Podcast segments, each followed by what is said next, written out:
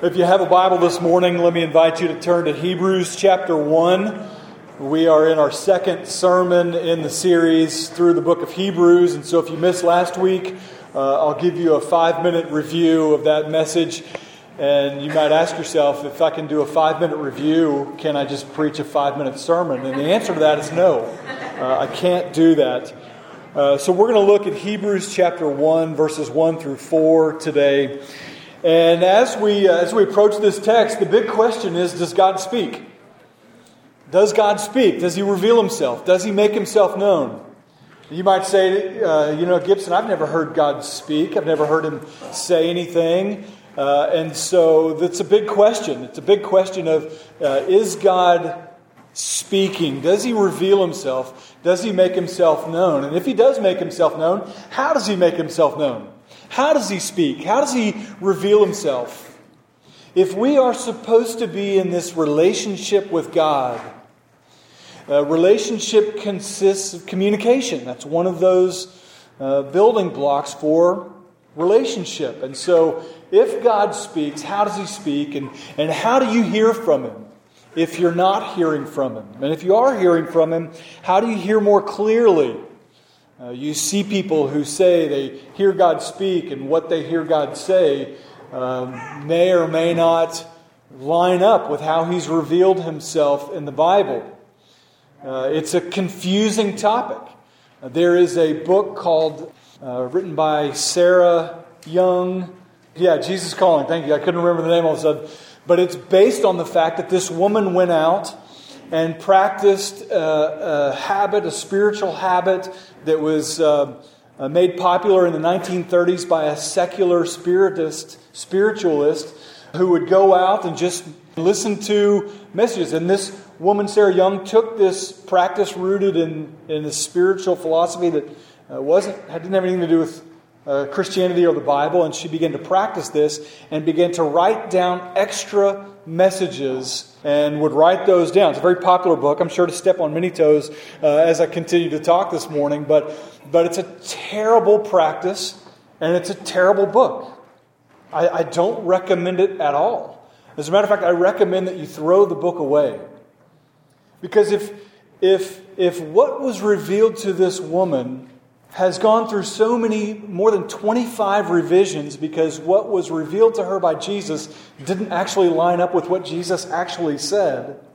If it has to be changed over and over and over again with revisions to bring it back under, then the whole process, the whole idea that, that going out and just listening to Jesus to get an extra message that's not included in our scripture is a terribly dangerous practice. So it gets us back to this point. Does God speak? And if He does speak, how does He speak? And how do we hear from Him? And how do we hear from Him in a way that's not dangerous? Uh, how do we hear from Him in a way that's not misleading, in a way that's, that's true? You know, Jesus said, uh, I'm seeking worshipers who will worship me in what? Spirit and truth. With all your emotion, but also with all truth. Matt Chandler has this amazing illustration where he says, uh, if, if I were to, to be overwhelmed with affection for my wife, and I were to, to walk in and get on my knees in front of my wife and just tell her how much I love her and begin to express my emotions and my affection for my wife in this heartfelt way with all my spirit, and I were to start to tell her, I don't know if it's your, if it's your brown hair or your, your brown eyes, I'm not sure if that's what I love about you, he said, Would my wife receive it? Well, she wouldn't receive it because she has blonde hair and blue eyes, right? He's worshiping her in spirit, but not in what? Not in truth. Not in truth. And so, why would we assume that God would receive our worship if it is not true of Him? If it's not the way He reveals Himself? And so, the point we want to hear today is that God does speak, and He does reveal Himself and it's our role to worship Him and to respond to the truth in which He's revealed Himself. Now, as we get into Hebrews 1 1 through 4, it's an amazing passage. It really is an amazing passage. Uh, and so we want to get into it in just a second. But before we do that, let me just reset where we are in the book. Last week we described how we don't know who wrote this book. Uh, we don't know who the author is. It's definitely not Paul. At the beginning of every letter that Paul wrote, he wrote, I, Paul, you know, writing to this group of people. We, we have no introduction like that. Uh, we do have clues that this was written to a Hebrew community, a community of Hebrews, Jewish people living somewhere in the Roman Empire. And it doesn't say that this is to a church, it could just be to a group of Jewish people who are ethnically Jewish. And we know that in this exclusively Jewish community that this book is addressed to, that there are at least three audiences that are really clear in the book of Hebrews. And I revealed the secret to understanding Hebrews last week is understanding to whom he's addressing in that Hebrew audience. The first group that he is addressing in this book primarily are ethnic Jews who were living in a Greek speaking community who had heard the gospel of Jesus Christ and given their life to Jesus. So these are Jewish Christians who have responded to the gospel by faith. They've experienced some persecution and some difficulty, and now they're being tempted to slide back into Judaism, to backslide. It's not too hard to believe, is it? That if you were to experience some sort of pressure or difficulty or struggle or discomfort in your life, that you would slide backward into uh, some sort of sin habit or some sort of former way of life. Uh, Proverbs 26 11 says that, like a dog that returns to its vomit, so is a fool who repeats his folly. That it is part of our human nature, right, to slide backward, that, to, that we would go backward into previous habits. Um, Peter wrote um, in Galatians chapter 2, uh, he describes the situation. You remember the situation where Peter used to eat with the Gentiles and he used to be with everybody else. But when other Jews came into this community, Verse 12 of Galatians 2 says, For certain men before James came, uh, Peter was eating with the Gentiles, but when they came, he drew back and he separated himself fearing the circumcision party. And all the other Jews had acted hypocritically along with them, so that even Barnabas was led astray by this hypocrisy. But when I saw that their conduct was not in step with the truth of the gospel, I said to Peter before them all, If you are a Jew, live like a Gentile and not like a Jew, how can you force the Gentiles to live like Jews? And so there was this situation in which Paul confronted Peter for sliding back into a Judaistic habit. We can see that here. We can see that in Scripture. You see it maybe in your own life. If you're a believer, that there is a tendency to, you know, if you hit too many potholes, your car will sort of turn on its own, right? At the end of the winter, it seems like I can let go of the wheel and it's just going to veer one way. Uh, and, and our flesh is like that. Our sin flesh is like that. We can, we can veer back into sinful, destructive habits. But the Spirit within us, Galatians 5, describes this putting off and putting on, putting on Christ and walking by the Spirit so that you won't gratify the desires of the sin nature. And this primary first group to whom the author of Hebrews is writing is describing Hebrew Christians who had experienced suffering and now were, were veering backward. Right? That's the first group he's writing to. The second group are Hebrew non Christians who were intellectually convinced about who Jesus was. These were people who heard the news about Jesus. They, they liked Jesus. They were fans, right? Um, they thought he was a, a, an amazing teacher and an amazing miracle worker. They were intellectually convinced about his miracles. Um, they were probably even convinced that he died on the cross and then rose back to life on the third day. These were people that were in the community, heard the gospel, and said, Yes, I believe that, but I'm not committed to Jesus. I'm not praying to Jesus. I'm not worshiping Jesus. I'm not following Jesus. I'm not standing up for Jesus. I'm not raising my hands in church and singing songs to Jesus. These are people who are not yet believers. They're not believers. They're just, in their mind, they say Jesus was a, a, great person. It might be the same way in which I understand that Abraham Lincoln was the sixth president. I'm just kidding. He's the 16th president. I'm just saying if you're awake. Just in the same way that I can intellectually understand that, it's different than me praying to Abe Lincoln, right? I'm not following Abe Lincoln. I'm not reading his writings and talking to him on a daily basis. In the same way, people would look at Jesus and say, I respect who he was, but I'm not following him. I'm not a Christ follower. These are non believers, ethnic Jews who are intellectually convinced. That's the second group of people to whom this letter is addressed. The third group of people are Hebrew non Christians who are in no way convinced. They just happen to connect with other ethnic Jews in that community, and they want to be around other people that are part of their culture. Now, listen, we kind of get this. These are unbelievers, these people who are just culturally this. A few years ago, I went to Rome and was on a mission trip, and we were ministering to refugees from the Middle East who were fleeing from the war that was taking place in 2002, the invasion of Iraq and Afghanistan. And so all these people were fleeing out of the Middle East and they were going into Europe as fast as they could. And, and, Italy has the most shoreline and it was easiest for them to get in. So they would go to Rome and then they would just kind of be stuck there.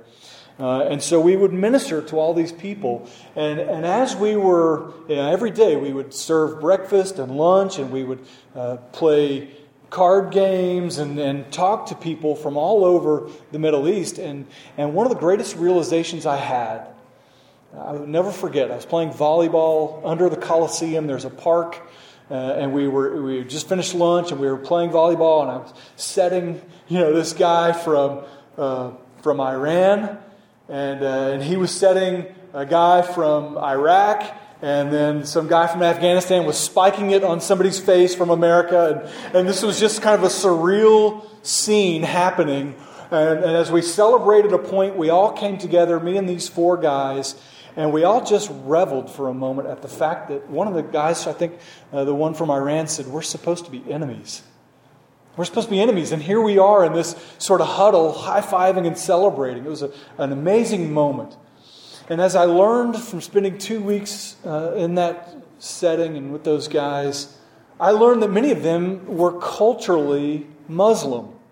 They were culturally Muslim, but they weren't following Allah. They weren't praying five times a day, and they weren't. St- they were just culturally attached to this. In the same way that, that I am uh, from a Catholic, a culturally Catholic family. Now, I was a, a confessing atheist and yet I was a part of a Catholic culture. I didn't believe in Jesus. I would never stand up and say, I believe in Jesus. I just, this was part of my culture. We get that. You can be culturally Baptist but not love Jesus, right?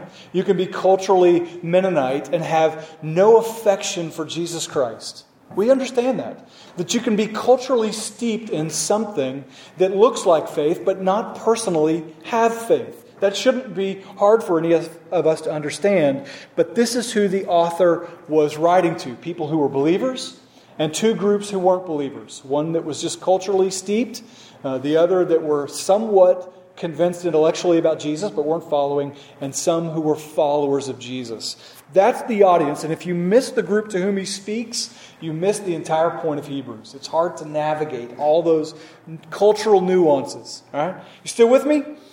All right, kids, no kids are asleep yet. I can see that, so that's good. We're doing well so far. Uh, so that's the audience, and so this text that we're getting to today, the author, in light of who these people are, he's going to do two things. He's going to warn them about falling away from Jesus, but he's also going to exalt Jesus and help people see how superior Jesus is. You might have got a note, a book of notes there, and there's a picture of Mount Everest right? The most superior mountain on the earth, right? Um, and Jesus is superior to all things, was the idea behind the book of Hebrews. That there's nothing you could slide back into that is better than Jesus. There is no other way. There's nothing that will satisfy you like a relationship with Jesus will. And so, in this first passage, let's read it together. Hebrews chapter 1, verses 1 through 4 says this Long ago, at many times and in many ways, God spoke to our fathers by the prophets. But in these last days, He has spoken to us by His Son, whom He appointed the heir of all things, through whom also He created the world. He is the radiance of the glory of God and the exact imprint of His nature. And He upholds the universe by the word of His power. After making purification for sins, he sat down at the right hand of the majesty on high, having become as much superior to angels as the name he has inherited is more excellent than theirs. Such an amazing passage. I wish I had a cool accent to read it in. It would just sound so much better. But this is one of those very clear passages. It's so clear. Um, you know, if the Bible is like a lake, and, and it, if at some points on that lake, you can see all the features. If the lake is clear, it's glassy, and you can, if there's a clear spot, you can see all the features underneath the water. There are some passages in the Scripture that are like that. They're just ultra clear. You can see it written in beautiful language. You can see everything really clearly. It covers the scope of redemption. This is one of those passages. Think, think about vivid, clear passages like John 1 1 through 5. That in the beginning was the Word, and the Word was God, and the Word was with God, and all things were made through Him, and there wasn't anything that was made that was made without him. And in him was life, and the life was the light of men. The light shines in the darkness, and the darkness has not overcome it. One of those great, clear passages. You think about John 3:16 that uh, God so loved the world. Kids, finish it. God so loved the world that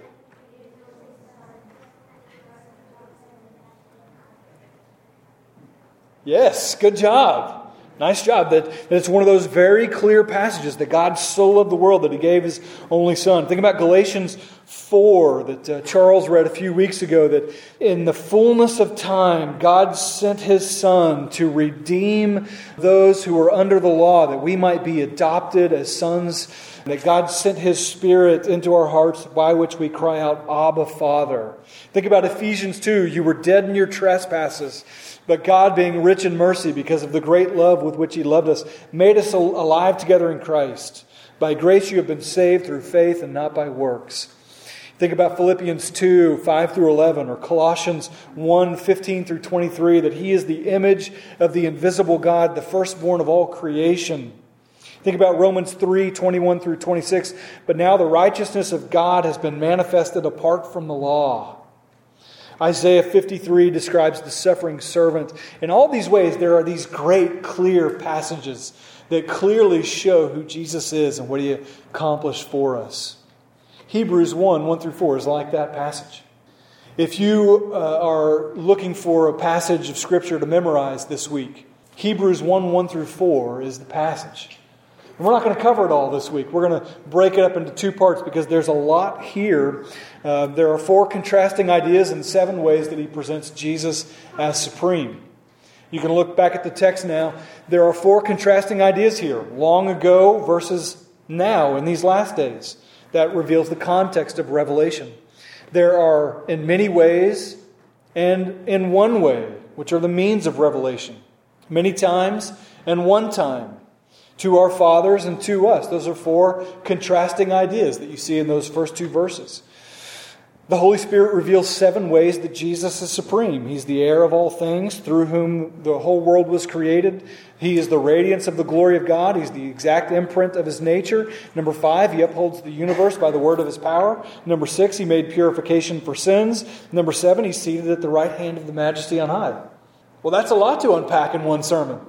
So I'm not even going to try it. I'm going to, I'm going to save those last seven ways in which Jesus is supreme for next week.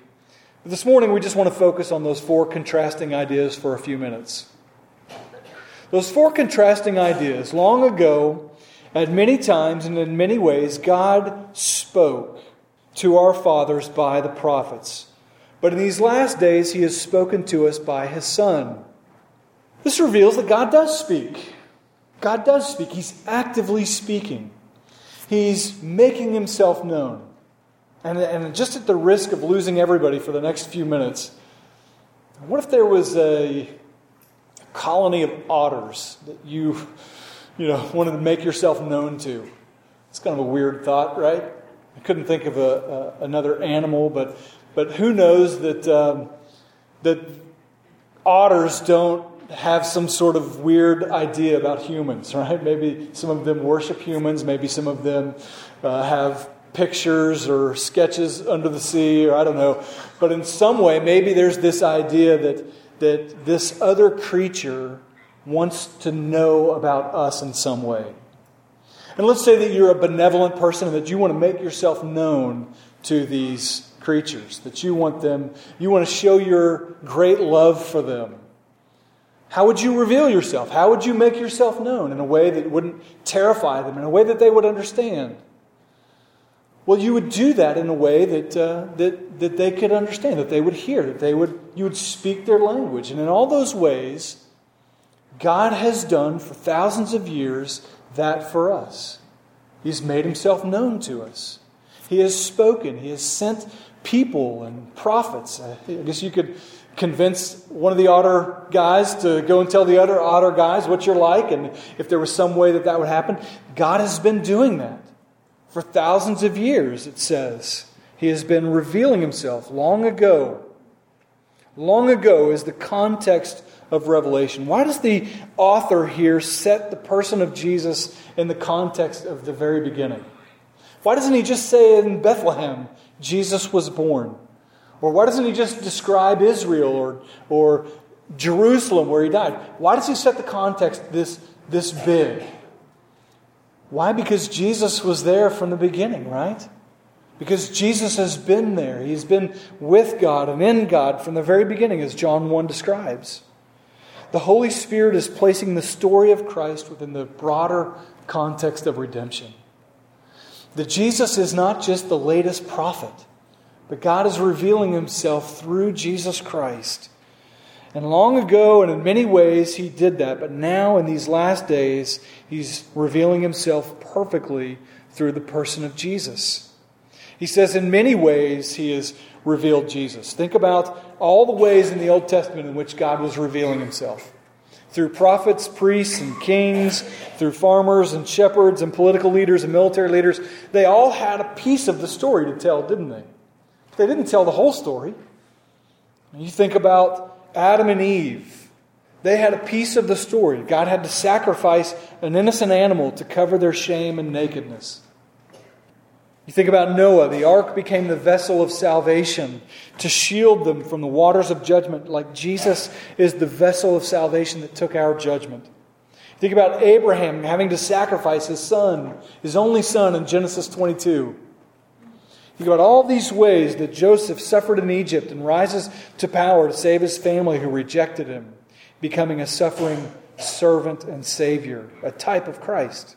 Think about Moses being an intercessor and a redeemer, a mediator and a prophet. Ruth describes a kinsman redeemer, right? In all those ways, we see types and shadows of what was to come. Galatians 4 says, In the fullness of time, God sent his Son.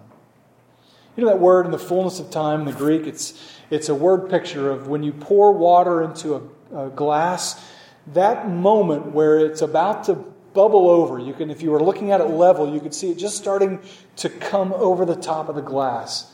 That's that Greek word in the fullness of time. At just the right moment, with all the right conditions, God sent the perfect witness and revelation of Himself, the exact imprint of His nature in Jesus. It wasn't anything like all those ways that He spoke before. So the warning for the Hebrew Christians was why would you go back to a shadow? Why would you go back to an insufficient message when you have the fullest message right here in front of you? Why would you go back there when you have Jesus? He describes in all those ways uh, the recipients of revelation, the time of revelation. You know, God opened up this message of the kingdom for us. So, just in closing, the way in which we see this beautiful picture of God is that He makes Himself known. He's making Himself known. He made Himself known to them, and He makes Himself known to us. God is a revealing God. He's not hiding from you somewhere. He wants you to know Him. You know, Matthew 7 says, Seek, knock, and ask. For those who seek, find. Those who knock, the door will be opened. To those who ask, they will receive. God is willing and able and ready to make himself known to you. He desires for you to have a relationship with him. He is constantly making himself known. You probably know Psalm 19:1, right? The heavens declare the Yeah, that's right. The heavens declare the glory of God and the, skies proclaim his faithfulness. Romans 1 18 through 23 describes the fact that, that God has made himself known clearly through what has been revealed. It says, The wrath of God is revealed from heaven against all ungodliness and all unrighteousness of men who by their unrighteousness suppress the truth. Listen closely in verse 19. What can be known about God is plain because God has made it plain to them. For his invisible attributes, namely his eternal power and his divine nature, have been clearly perceived ever since the creation of the world in all the things that have been made, so that all people are what? Without excuse. There will never be a human who will be able to stand before God and say, I had no concept of you. God has revealed himself clearly in creation. He's revealed himself most clearly, though, through Jesus Christ and through Scripture. And it has to be sufficient for us, right? It has to be sufficient. The Scripture, Jesus, the Bible, it has to be enough for those of you who are believers. Now, if you're not a believer, you're constantly searching. You're constantly looking for something else to satisfy you. You're constantly moving to something else, to some new revelation or some new truth or some new philosophy or some new technique. It's exhausting watching people looking for satisfaction. Jesus is enough, and God has revealed himself perfectly clearly through Jesus. God speaks. He speaks often, he speaks clearly, he speaks personally, he speaks consistently, and he speaks best through His Word. He speaks most through His Word. The author of Hebrews is setting the supremacy of Jesus high, that we might clearly, clearly follow Him and love Him. this morning, if you've never met Christ, if you're searching for meaning and searching for purpose, you won't find a better Savior, another Savior. Hebrews, uh, Peter said there is no other name by which salvation is found other than the name of Jesus. So this morning, if you have never met Christ, Jesus described it as a man who finds treasure in a field and he sells everything to buy that field. And this is the supremacy of Jesus. And this is what the author of Hebrews is trying to get across. That you won't find a better Savior. You won't find another Savior other than Christ. So, Father, we are extremely grateful that you make yourself known to your people, that you make yourself known in Christ Jesus and through your word. It's our humble prayer this morning that you would continue to make yourself known to us and through us. As you, as Paul wrote to the Corinthians, that we are ambassadors for Christ, as though God were making his plea through us. It's our prayer that you would make yourself known to those around us through us, through your word through your people and through your church. Let us be a clear picture of redemption and grace and mercy. Father, I pray that people would see you in us, that they would see your great love in us and through us. Take your message, take, take your word this morning and use it to make us more like you. And we ask it in Jesus' name. Amen.